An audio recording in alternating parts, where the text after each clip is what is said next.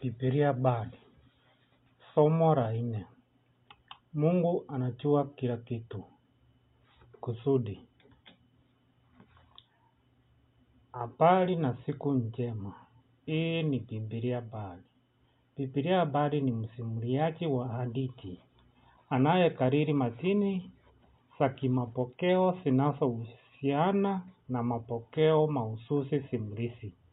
Niko hapa kukariri na kukuza kile fasihi ya Biblia inasema kuhusu nani ni Mungu na nani ni wanadamu. Somo. Hapa ndipo mahali tulipo leo. Katika somo hili la- Biblia inafundisha kwamba Mungu ni mchuzi wa wote. Anajua kila kitu. Hapa ndipo mahali. Samueli ya kwanza ya pili mstari wa tatu. Kwa maana Bwana ni Mungu ajuaye. Zaburi mia moja arobaini na saba mstari wa tano. Bwana wetu ni mkuu na mwenye uwezo, akili zake hazina kikomo. Zaburi mia moja thelathini na tisa mstari wa kwanza mpaka wa pili. Ee Bwana, umenichunguza na unanijua. Unaona mawazo yangu kutoka mbali. Kabla ya neno katika ulimi wangu, unajua kabisa. Maoni. Hilo ni tamko lililo wazi sana kuhusu jinsi Mungu anavyojua kuhusu wewe na mimi. Matendo kumi na tano mstari wa nane. Na Mwenyezi Mungu ambaye anajua moyo wa wanadamu. Yohana ya kwanza mstari wa tatu mpaka ishirini.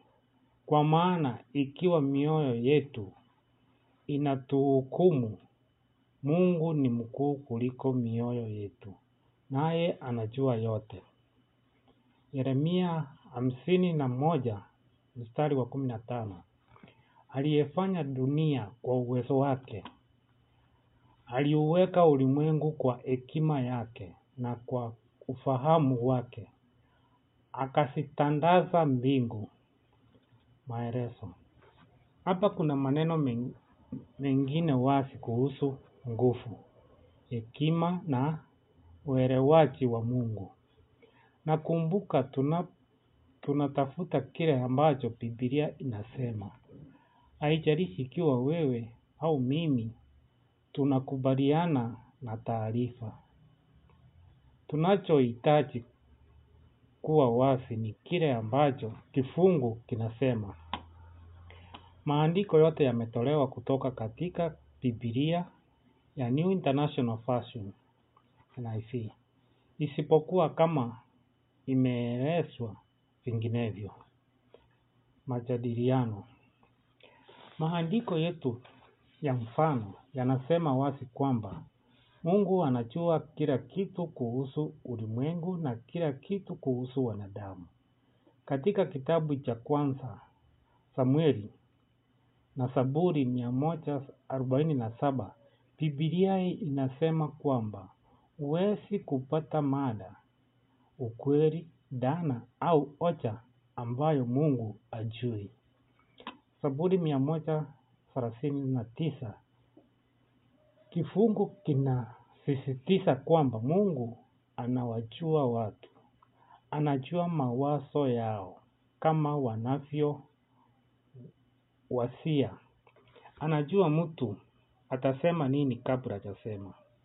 Katika Matendo, andiko linasema kwamba Mungu anaujua moyo wa mwanadamu. Kumbuka, hii ni fasihi. Moyo ni kisawa cha kifasihi cha kitovu cha kiumbe cha mtu. Inatumika kurejelea hisia za ndani kabisa za mtu. Imani za dhati.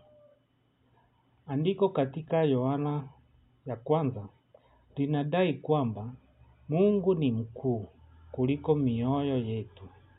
Ikiwa dhamira yako inakuambia kuwa umefanya jambo baya, Mungu anajua kila kitu kuhusu matendo na nia yako. Anaelewa kila kilichotokea kwa undani zaidi na uwazi kuliko wewe. Hatimaye, mwandishi wa kitabu cha Yeremia anatumia uumbaji wa dunia yenyewe kama kielezo cha kadiri ya hekima na uelewaji wa Mungu. Haifai kama unaamini kwamba Mungu aliumba dunia au unaamini kulikuwa na mageuzi fulani. Kwa sababu tunajaribu tu kujua jinsi Biblia inamwelezea Mungu. Mwandishi wa Mhubiri anazungumza juu ya mifano ya ikolojia ya dunia. Akisema katika sura ya kwanza tano mpaka saba. Jua linapochomoza na jua linapotua. Na kuharakisha kurudi mahali inapoinuka. Upepo huvuma kuelekea kusini na kuelekea kaskazini.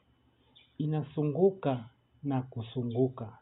Inarudi kwenye mkondo wake. Vijito vyote vinatiririka baharini, lakini bahari haijai kamwe. Maoni. Haijalishi wewe au mimi tunaamini nini kuhusu uumbaji au mageuzi kwa sababu tunajaribu kujua jinsi Biblia inavyofafanua hekima ya Mungu. Maandishi mengine katika Mhubiri huunda maneno ya wimbo wa elfu moja mia tisa sitini na nne mpaka sitini na tano wa The Bible Bard kutoka kwa maneno yaliyoandikwa awali na Peter Siga. Wimbo wa geuka geuka kwa kila kitu kuna majira. Unatumia maneno ya kifungu kutoka Mhubiri tatu mstari wa kwanza mpaka wa nane. Muhtasari. Tukiuliza swali, dini ilichangia nini katika maisha ya maendeleo ya mwanadamu? Tunaweza kuja kwenye jumla zifuatazo.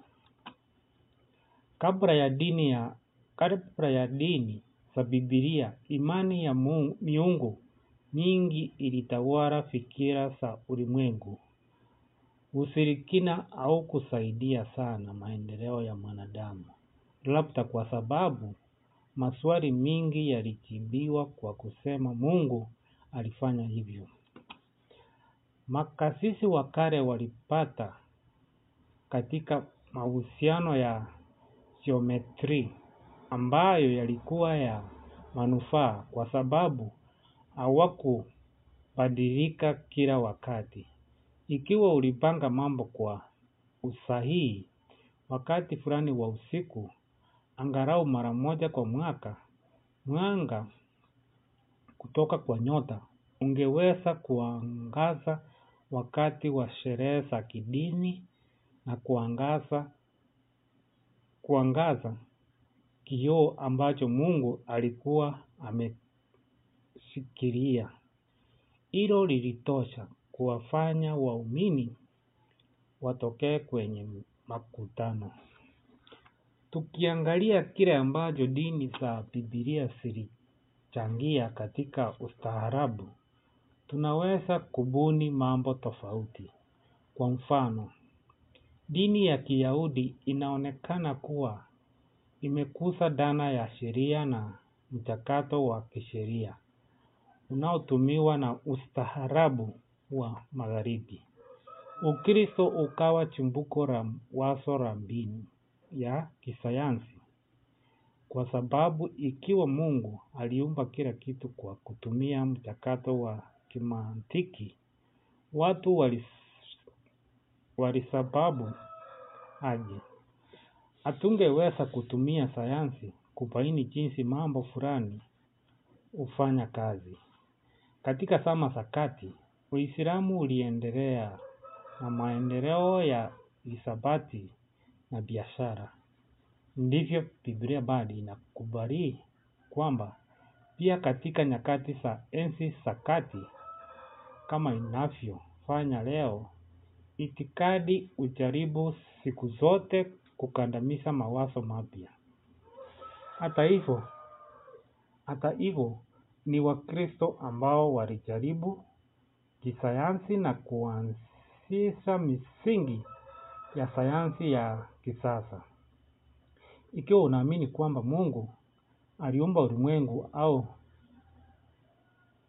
haijalishi, tunahangaika jinsi fasihi ya Biblia inavyofafanua kadiri ya hekima na ujuzi wa Mungu. Waandikaji wa Biblia walitumia hata uumbaji wa ulimwengu wenyewe na matatizo ya mazingira ya dunia kuwa uthibitisho wa hekima ya Mungu katika uumbaji. Hitimisho. Hivi ndivyo Biblia bado anavyofanya kazi, marudio mafupi. Yaliyolengwa kwa karibu. Hakuna vikwazo, hakuna njia za sungura. Tumia Biblia bado maswali au maoni yoyote unayopenda kutoa kwa Biblia bado us at gmail.com. Nimefurahia kusikia kutoka kwako. Fuata Biblia Bard kwenye majukwaa haya: Twitter.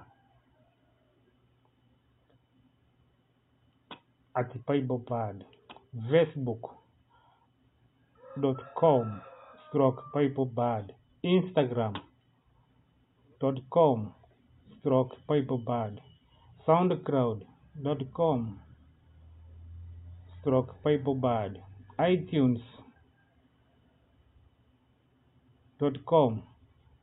stroke Bible Bard, SoundCloud.com stroke Bible Bard. Asante kwa kunisikiza.